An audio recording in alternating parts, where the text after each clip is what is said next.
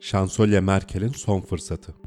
SETA Genel Koordinatörü Burhanettin Duran'ın 30 Haziran 2020 tarihli yazısını dinliyorsunuz. Yarından itibaren Almanya'nın Avrupa Birliği dönem başkanlığı başlıyor.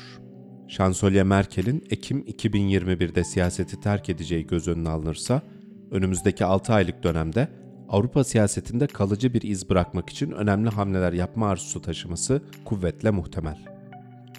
Koronavirüs salgınını başta dayanışma ile karşılayamayan ve dağılma tartışmaları yaşayan Avrupa Birliği, Merkel'in kuzey ülkelerini güney ülkeleri için fon ayırmaya ikna etmesiyle kısmen toparlandı. Ancak masada çok sayıda kriz dosyası bulunuyor.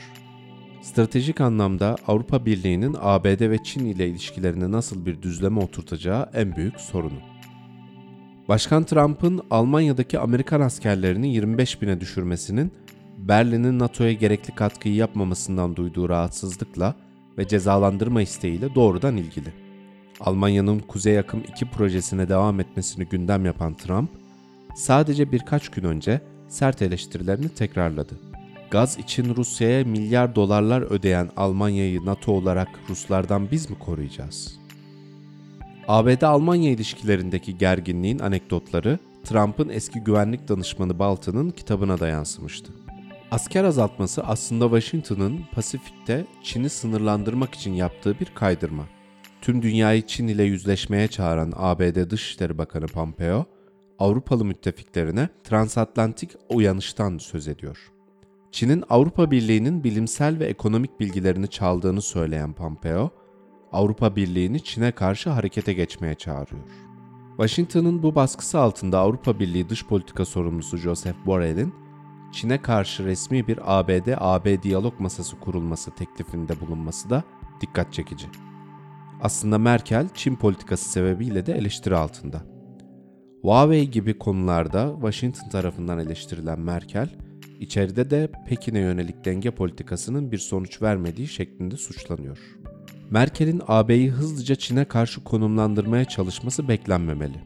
ABD'nin Çin'i sınırlandırma gündemini fırsat bilerek Pekin'in agresif ticari politikalarını dengelemeye devam edecektir.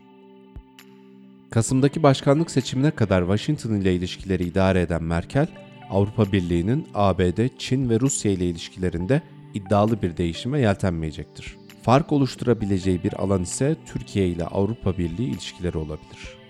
Libya ve Doğu Akdeniz denkleminde hem Avrupa Birliği'nin hem de Almanya'nın çıkarlarını Ankara ile yeni bir sayfa açarak temin edebilir. Bunun için Fransa ve Yunanistan'ın Türkiye'ye yönelik saldırgan tutumlarını terk etmesi gerekir.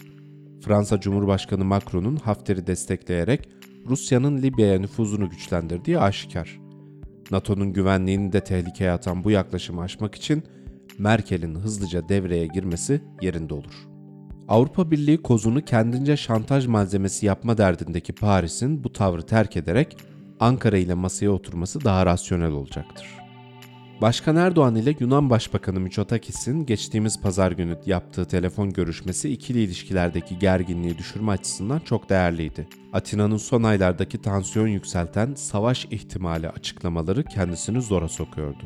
Doğu Akdeniz ve Libya konularının sıcaklığının Ankara ve Atina arasındaki Ege, Kıbrıs, mülteciler, adalar gibi diğer konuları tetiklemesi her iki başkentinde lehine değil aslında Türkiye ve Yunanistan arasındaki sorunların paranteze alınarak Türkiye ile Avrupa Birliği arasındaki pozitif konulara odaklanılması bütün Avrupa başkentlerinin faydasına. Mülteciler, gümrük birliğinin güncellenmesi ve vize serbestliği ilk akla gelen alanlar.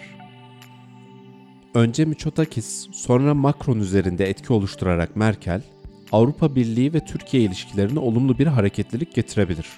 Bu, Doğu Akdeniz'i rahatlatacağı gibi Libya masasında da Berlin Konferansı çerçevesinde adım atılabilmesine katkı sunar. Avrupa Birliği'ni Libya'daki gelişmelere seyirci kalmaktan kurtarır.